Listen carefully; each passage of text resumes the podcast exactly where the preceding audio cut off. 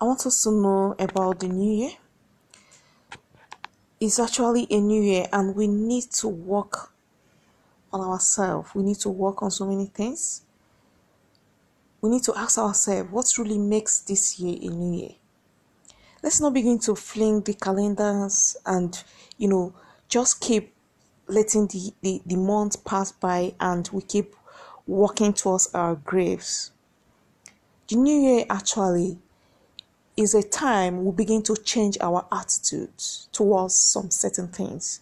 It's a time we begin to, you know, change from those old things we'll be doing to new things. It's a time we begin to, you know, approach things in an entirely new way. Is it if if if over the years you've actually not given yourself to Christ? It's a new year. It's a time you you begin to, you know, Come close to God. Meditate on His words. Listen to God's words. Do those things that God wants you to do. It's a new year, and we have to change our attitude towards so many things.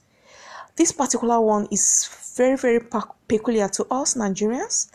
Let us not keep, you know, criticizing. Let us not keep, you know, living in anger, protesting, and all that. Let us begin to change ourselves in so many ways.